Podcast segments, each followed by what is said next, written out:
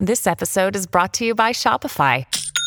Forget the frustration of picking commerce platforms when you switch your business to Shopify, the global commerce platform that supercharges your selling wherever you sell. With Shopify, you'll harness the same intuitive features, trusted apps, and powerful analytics used by the world's leading brands. Sign up today for your $1 per month trial period at shopify.com slash tech, all lowercase. That's shopify.com slash tech.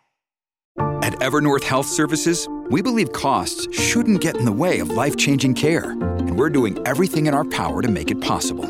Behavioral health solutions that also keep your projections at their best? It's possible. Pharmacy benefits that benefit your bottom line? It's possible. Complex specialty care that cares about your ROI? It's possible. Because we're already doing it. All while saving businesses billions. That's Wonder made possible. Learn more at evernorth.com/wonder.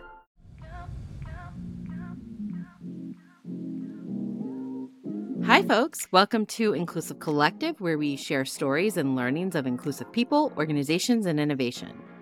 I'm your co host, Nadia Butt. I'm an organizational development and belonging strategist. And as always, I am joined by my colleague and friend, Rob Hadley, a people and culture strategist specializing in DE&I and people analytics. Rob, how was your Thanksgiving? It was, as you know, that they're always delightful. They're always Mhm. delightful, always a lot of fun. What'd you cook and what'd you bake? Together. Well, I went to someone's house uh, this year. Oh. Usually, I host, and so uh, yeah, so it was so it was nice. I didn't have to cook too much, and got to just enjoy being with That's family and friends. It's kind of Yeah, amazing. That's, that's really good.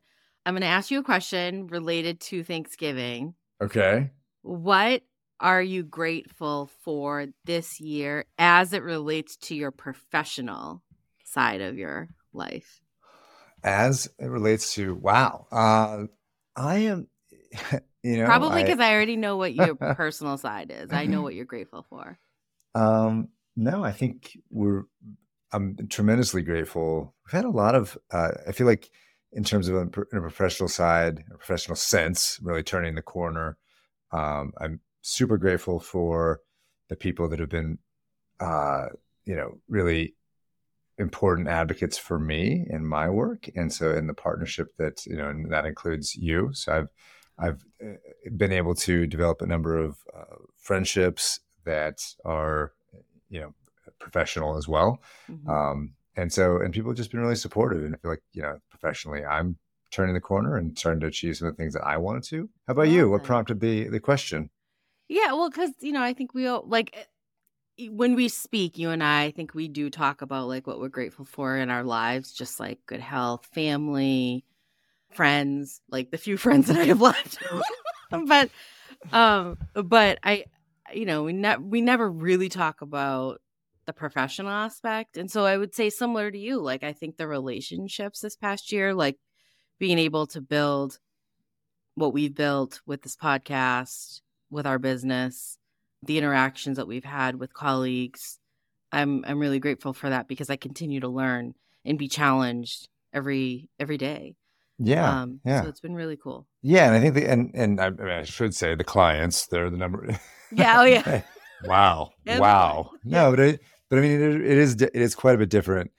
You know, I worked for big companies for a long time, and and you know, and, and I think that getting to know additional groups of people at regular intervals and build new relationships with folks in different companies and organizations. That's really cool. And and you know when you work in DEI the kind of people that you're hanging out with generally are people that share your values. And so I think it's really it's it's really spectacular. Yeah, Totally. That's great. Thanks for playing along. all right. All right. Nadia let's talk about what we're doing today uh, and this week on Inclusive Collective. So we're going to digest some post Thanksgiving DEI news see mm. what I did there I did. That's right. We're going to go back. Just Nadia and Rob we're bringing you the latest. We'll talk about the impact of climate change on women and on the LGBTQIA plus community. We'll talk about Amazon's return to work or get out policy, women's soccer's big deal, and a doctor gets fired for political posts. So let's get to it. Let's do it. All right, Nadia. So the this past week, the fifth National Climate Assessment was released this by the U.S. Global Change Research Program, and that's a project that's mandated by Congress mm-hmm. that aims to help the public understand climate change impacts. The report calls out specific impacts on women and sexual and gender minorities. In particular, uh, some things that, that were particularly called out the link between uh, miscarriages and low birth weight mm-hmm. from climate change. There's the link, the fact that women of color are disproportionately exposed to heat and pollution and therefore are more likely to have complications in childbirth. There are, uh, in terms of sexual and gender minorities, social, economic, and health disparities, including the lack of planning for climate related disasters and the unique needs of that population. So, mm-hmm. Nadia. Yeah.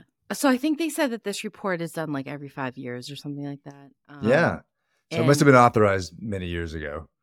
Yeah, it must have been authorized many years ago, or it was not done because some some uh, prior administrations don't believe in climate change, right? So or women, perhaps or crisis, or or yeah, or or don't believe in women or any other minoritized group. So you yeah. know, so it was an interesting. I mean, I didn't read the full report, but I definitely read some of the findings, like you had mentioned. I think it'll be interesting to see what our advocates and politicians do with this information. I think what not necessarily surprised me, but I was very much interested in learning more about was the women that are disproportionately experience the the burden of climate change because of unique mental, sexual, and reproductive health needs that intersect with their social, racial, and economic disparities. It talked about women that, in particular, live in lower low income communities, um, and how that disproportionately impacts BIPOC, particularly Black women again, nothing I'm surprised to learn or hear, but it's interesting when you do a report and there's findings. So there's evidence, right? This is like what we mean about finding the data that supports our our um our, our thoughts and our assumptions. And so, like I said, it'll be really interesting to see what our politicians and advocates do for with this information. Yeah, we talked to just along those lines. We had Dr. Maia Hightower on a few weeks ago from Equality AI, and she mm-hmm. talked about the social determinants of health.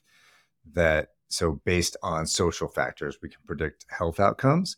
Uh, and climate change, uh, it, it, it, just follows along with that. It really exacerbates those social determinants of health. So, stress on any system exposes the weakness. And so, we saw this with COVID, and climate change will continue to put stress on all of those systematic inequities that we see. And so, right. yeah, I, and and I have a prediction. They they won't do much with it. Um, we'll follow up with that. Yeah, yeah. So we'll come yeah. back to that. Good. We're such. Are we cynical? Like, what's happening? All right. So my story here, Rob. Um, so you know this back to office kind of issue or topic has been an ordeal. Some companies have shifted to making it mandatory. Well, according to CNBC, Amazon says their employees may not get promoted if they ignore their return to office mandate. So, um, this policy is at least three days a week when folks need to be in a physical office. Mm. It's for the corporate employees of Amazon. And of course, many employees have resisted or upset about this kind of policy. And now if managers or and or HR are finding that employees are not in compliance with this, then they have the right and it could impact an individual's promotional readiness mm-hmm. opportunity. Mm-hmm. Reactions. Isn't it funny, Nadia, that Amazon, the original internet disruptor and cloud computing giant, wants everyone to be in a physical space? Yeah. So that's one observation. Yeah. Two, have you noticed that Alexa? Do you have an Alexa? Of course, but yeah. I unplug it because I don't. Yeah, have you noticed that it sucks? Yeah. it kind of sucks, right? Yeah. So remember, remember a few years ago when you first got your Alexa, it was like it's going to change everything. Yeah. And that sure. was like you know 2016, 2017, and it's like wow, we're going to be able to do everything. We're just going to talk to Alexa, and everything's going to get done for us. And now I can't even get it to play a song, right? Yeah. Like I can't. Like I know, like, like yell it, it misfires on everything, right? yeah. So, just as an aside, this uh, makes me wonder if this is where Chat GPT uh, is headed, right? Yeah, like, it's like, oh, is it going to change everything? It's like, it's like, well, Chat GPT is it's basically like a thing that answers questions in an okay fashion. Yeah, like, totally. It right, does an okay right. job at answering questions. All right, so, so my, you know, I'm, I'm going to come back to the news story here, but like, I do wonder if Amazon's slashing people, the high turnover mm-hmm. is you know because I know that they eliminated folks in that Alexa division. So is that is that part of the problem? Are we at the apex of Amazon culture, right? So it seems like the culture that they have is something they created in 1999, and it's it's really hard for them to let go, right? And so, 1999. Mm-hmm. Wow. I'm just saying, like for me, like that's what like that's what that feels like. Sure. And you know, it, it's if you're successful at anything, or if anyone's successful, it's very hard to imagine the, the conditions that made you successful could change, right? Yeah. That the that the that the set behind you on stage has, has shifted a little bit. Mm-hmm. Um, there, let me just read you one thing from that article. So it's mm-hmm. Andy Jassy said uh, that's the CEO. He said that teams tend to be better connected to one another when they see each other in person more frequently. There's something about being face to face with somebody, looking them in the eye and seeing that they're fully immersed in whatever you're discussing that bonds people together. So that's that's simply a statement of something that used to exist, right? Like I had a conversation this past week with someone in Botswana that I had never met about, and we're talking about collaborating on a project. We'll likely never be in the same room. Mm-hmm. And I immediately knew that I could have a good working relationship with this person. Sure. Right. And I could, and and that's the new normal. And so so the, it just it seemed very outdated. Yeah. Well, what's interesting too is, and I, again, I don't know the CEO on a personal level. I don't know what his particular circumstances are, but it's really easy to make comments like that when you're an able bodied, like you don't have any sort of neurodivergent needs. Perhaps you don't need any accommodations because you're not living with a disability yet. So it's really easy, I think, to make comments like that. I understand that companies are concerned with productivity, perhaps real estate. A lot of companies spend a lot of money on their real estate. We know right, this from right. prior organization. And then collaboration. I understand that there are some great benefits of being in person, but like you said, right? Like there you can absolutely be productive and have great collaboration with someone virtually if you know how to use the tools that there's so many resources and tools that are available to many folks that to, to everyone where you where you can work collaboratively with someone. So I, I feel like this is such an impact on someone's livelihood. It makes me wonder how we are managing people and the organization's values when you say that you're going to put a policy in place where if you do not come in the mandated three days a week then that's going to hinder your advancement opportunities like sure. that ex- especially when we consider the caretaking, the flexibility, mm-hmm. sitting in. Do you know what the morale of my morale was like driving into Boston during traffic, like during during those morning hours and the afternoons? You like, drove into Boston. I like drove in into Boston. I was ele- I live eleven miles north of the city. I carpooled in with my friend, and we it took us over an hour and a half on some mornings to get into Boston. Like waste of time, my morale and then you consider these people that have neurodivergent needs or people living with disabilities. We put these policies or rules into place without having conversations with employees and understanding and understanding how we can mitigate biases. Of course, I'm sure there's accommodations for folks, but it really just it it just to me is just it just seems interesting. I, that's all. It's like why are we continuing to do this where we're I just fear this is what I fear, Rob. You know what I fear? Mm. I fear we put policies in place like this, and forever and a day, we rewarded employees into roles of management or leadership. I was just telling a friend this that most people that are rewarded in or advanced in our organizations are advanced because they have technical ability, not because they have management skill sets or leadership skill set or skills, right? It's because they have a technical ability. And I'm not saying you can't learn management skills or you can't learn how to be a better leader, but oftentimes we promote because there people are working the 80 hour work weeks or a you know or 120 hour work weeks or they're you know they're able to come in really early and stay really late and yeah. so i just i feel like we're continuing to reward based off of not necessarily the right behaviors is that a rant again. I am that, like crushing one, it with that one kind of that one kind of got away from you. Yeah. And don't forget, Nadia, yeah. you know, we've, you know, doing this for what, two and a half, three years. And you and I, uh, right? Like we've, we've been in the same place like only a couple times in the last couple of years. Right. And so right. able to, able to build, you know, pretty, uh, pretty amazing show here. So, you know, yeah. so I would say that's what I would, that's the way I would look at it. Yeah, that's true. All right, folks, Let's take a break and we'll be back with some more deets. Hey, have you ever used CheapOair? For years, and I really like it. With CheapOair, you can book online, use their app, or even over the phone. They've got great prices on over 500 airlines and millions of accommodations. They're my go to for travel planning. And if you join their Club Miles program, you can earn points to save on the cost of your travel. Book on the app and you get double points. Sounds like it's time I tried CheapOair. Call CheapOair at 855-247-3279 or visit cheapoair.com slash podcast. Welcome back to Inclusive Collective. Nadia, women's soccer. Let's talk women's soccer. Love it. You're in? I'm in. All right. So I don't we haven't talked about this. It happened a couple weeks ago, but you know, so the National Women's Soccer League announced that they had reached a deal on a new four-year contract beginning in 2024 with CBS, ESPN, Prime Video, and Scripps Sports. It was uh, it's going to pay that soccer league $60 million per year, 240 over the course of that deal. And uh, what do you think that is in terms of, uh, you know, versus what they did have in terms of TV deals? What what multiple of what they had previously do you think that is? Oh, How much do you think their old TV deal was worth? I don't know how much worth, but it probably I, maybe it increased by like forty percent. 40 times. No. It increased 40 times. So yeah, so huge win, and uh, they're going to air 118 games over those networks over the next four years. Wow. Are you excited? awesome. I'm really excited. I mean, don't people nowadays tend to watch more women's football versus men's football? What do you know? like, what do you mean?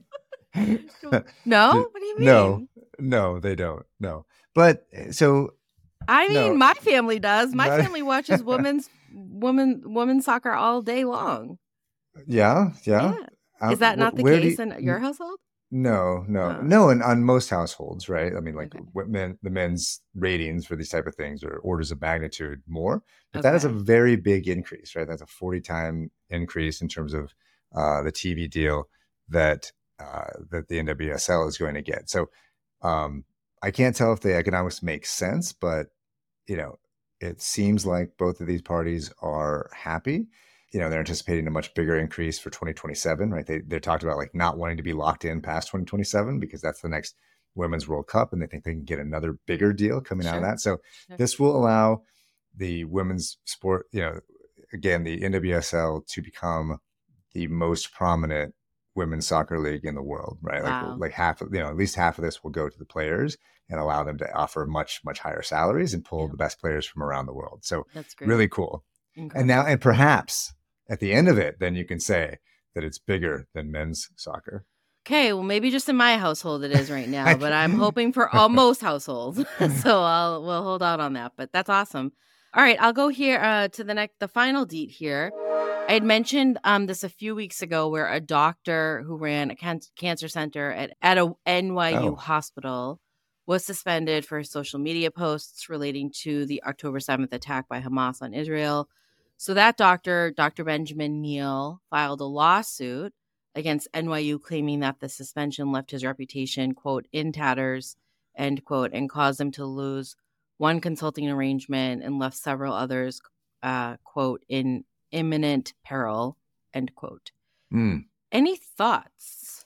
Well, but tell me, this is this is these are pro Israeli uh, posts as well, right? Yeah, so this particular person posted uh, pro Israeli posts. Yeah, yeah. So I don't, I, I was not able to look at the posts that the, that the doctor made, so I can't, t- I, I can't say, you know, to what degree or how appropriate they were. We talked about it a couple of weeks ago, and you know, you have this megaphone, you have social media, you have to think about and live with the posts that you make, and certainly the associations. Like there's like this double, this you know, this order or, or uh, degree of separation that you have to sometimes be worried about with what you're saying and posting, right? So the richest man in the world is in trouble right now because uh, he commented on anti-Semitic posts on the social media network that he owns, right? Right. like, so in terms of you know, ironically, so um, you know, I so you, you have to really look at the things that you're you know you're posting that you're re re-xing or whatever it's called these days but yeah. What, what what what was your take on this one? Yeah, I mean, so you know, we we mentioned this story before. We mentioned some other stories a few weeks ago um, when when we were noticing that people were losing their jobs or being put on suspension or being put on warning. Um, so there are several other folks who posted on social media. And of course, I can't speak to all of those instances. Like you said, I, I, didn't see all of the posts, so I, I can't really like assess it. But on the flip side, what I do feel is that there's an opportunity, I think, for leaders to navigate difficult conversations. Like I, I keep going back to this because I don't know if we've built that skill set in particular to be able to have those conversations, particularly ones where we may not agree or align with someone. And again, I'm not advocating at all for anti Semitism, Islamophobia, anti Palestinian or anti Arab sentiments, any sort of phobia. I'm like not for it at all. I want to make that very clear. And I think, again, there's an opportunity where leaders could seek to understand, maybe have humble inquiry to really gather their employee sentiments to understand where their perspectives or lived experiences are before mm-hmm. making a decision of perhaps putting someone on leave or put, making someone you know go get suspended again i don't i'm not advocating i don't know in particular what that dr benjamin neel has done but i'm just saying in general there's an opportunity for us like you said to kind of like thoughtfully think through what um, repercussions may may occur um, people are still in pain and have been for the last six to seven weeks. And I have no doubt that that will continue to happen. So, again, I just, I think there's an opportunity for leaders to navigate these really challenging conversations, difficult conversations, build that skill set um, before they react. Yeah, yeah. I mean, I think usually when they're when we're dismissing people for their views, I'm uncomfortable most of the time going to be uncomfortable, right? And that it's usually going to be an overreaction. And there is the potential for opening the organization to litigation risk at, at the same time, right. right. If they are overreacting. So, like you said, it's a very tricky time for companies and organizations. So, they really need to be listening to their stakeholders, all of their stakeholders, right? Um, deliberately, right? Like, eh, you know, sometimes we move too fast on these things.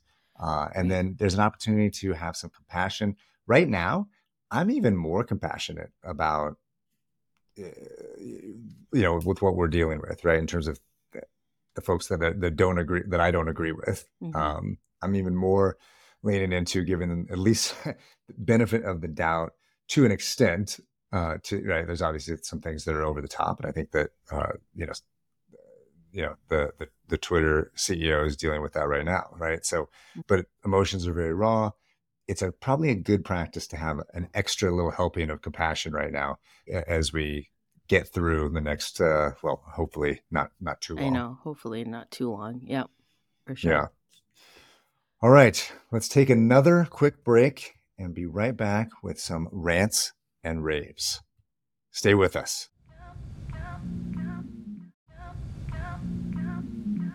Welcome back, folks. All right, Rob, it's that time for rants and raves. Am I? Um, am I? We're we're just raving. We're we're raving today, so let's just rave and rave. You asked and... if we were getting skeptical or cynical earlier, mm-hmm. and, and like we've just we've we've been just pumping out the raves, right? I know. Like not even any, barely any rants. You know what? It's it's because it's that time of year. It's it's it's the leading into the winter. It's cold. It gets dark early. It's like let's just keep it light. but if you and if you if you limit yourself from doing Stephen Miller related oh, rants, oh, then you, there's almost nothing to rant about. Like That's he true. just dominates the news. The news cycle, yeah. Yeah. Well, what do you um, have for us today? All right. So, this is a story from The Guardian this past week, calling out the efforts of Dr. Jess Wade, an Imperial College of London research fellow. Uh, she investigates spin selective charge transport for uh, chiral systems. Nadia, did you know that? I did not know. That's that. what I was considering majoring in college. I, I know. Before I went I into marketing, I'm not I, surprised. I, was doing chiral systems. Uh, I have no idea what a chiral system. I don't All either. Right. All right. So since 2017, uh, Dr. Wade has been campaigning tirelessly to raise the profile of female scientists and scientists of color.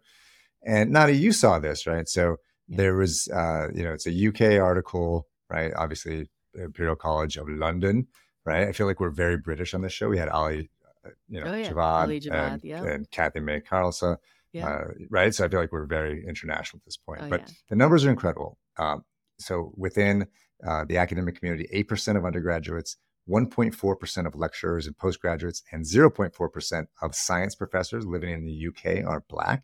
There are 25 Black UK professors working in STEM out of a total professorship of more than 6,600. oh, wow. And so, what Dr. Wade's efforts have been around, obviously getting them the attention that they deserved.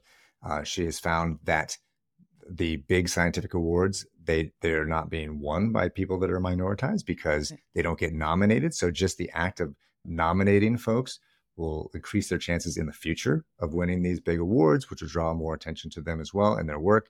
And you know, so really cool work that she's doing there, and you know, like a really great example of uh, understanding the problem and then taking very targeted, focused action uh, in order to change things. That's great. That's a great rave. Thank you, Dr. Wade.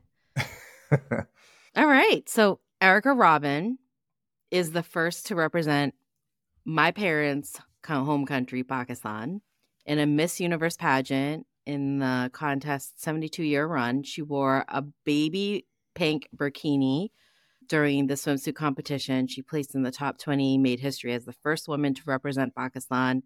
Just so excited that Pakistan's part of I mean, I don't really love pageants, but okay, it's part of this Miss Universe pageant and is representing and really representing like the rich culture and the heritage of Pakistan, particularly because I've been there a number of times. It really is just a, a beautiful, it's beautiful landscape, it's beautiful food, beautiful culture, and of course the heritage. So really, really cool to see. Erica Robin is part of the 1% minority Christian population in Pakistan. So I thought it was really cool that she um, was representing.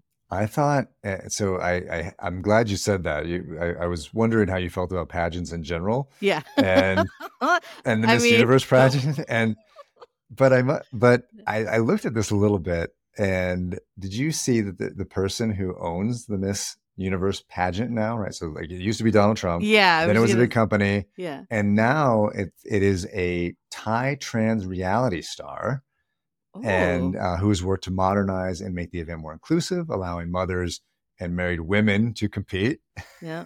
which is nice in 2023. Um, but unfortunately, Nadia, I did want to tell you that the event is struggling financially and maybe on the Oh, verge no. of bankruptcy. So, so we could make a bid for it, is what I'm saying. We could, Uh, we could be the owners. of the Miss Universe Oh pageant. my gosh, that's actually well, I mean, not incredible because it's that's kind of sad to hear, but at the same time I do love that they um it sounds like they were trying to change the positioning and values of who is represented within the organization. Um so I guess if our listeners care enough about the Miss Universe pageant, feel free to make a donation to them or buy it if you're a or buy listener. it. Yeah. Very good, folks. Uh, well, that is it for Inclusive Collective this week. Rob, thank you so much for a great episode. Inclusive Collective is a production of Rifelion Media and edited by Ari Mathay. We would love to hear from you, so please send us your feedback at inclusivecollective at rifelion.com. You can find us on LinkedIn, YouTube, Instagram, Facebook, and TikTok. Be sure to also follow us on LinkedIn. Uh, you can subscribe to our Inclusive Collective newsletter. Um, and also, please feel free to subscribe and rate us wherever you get your podcasts today. Thanks again. We will be back next week. Be well.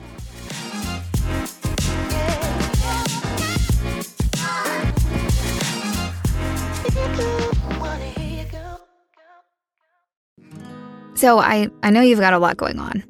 But remember, I'm here for you. So bother me when no one's listening because I will. Bother me when it feels like it won't get better because it can. Bother me because you're never a bother. Whether it's a low point or a crisis, get help for yourself or a friend. Learn more at neverabother.org or call or text 988, available 24 7. So I, I know you've got a lot going on. But remember, I'm here for you. So bother me when no one's listening because I will. Bother me when it feels like it won't get better because it can. Bother me because you're never a bother. Whether it's a low point or a crisis, get help for yourself or a friend. Learn more at neverabother.org or call or text 988, available 24 7. So I, I know you've got a lot going on, but remember, I'm here for you. So bother me when no one's listening because I will. Bother me when it feels like it won't get better because it can. Bother me because you're never a bother. Whether it's a low point or a crisis, get help for yourself or a friend. Learn more at neverabother.org or call or text 988, available 24 7.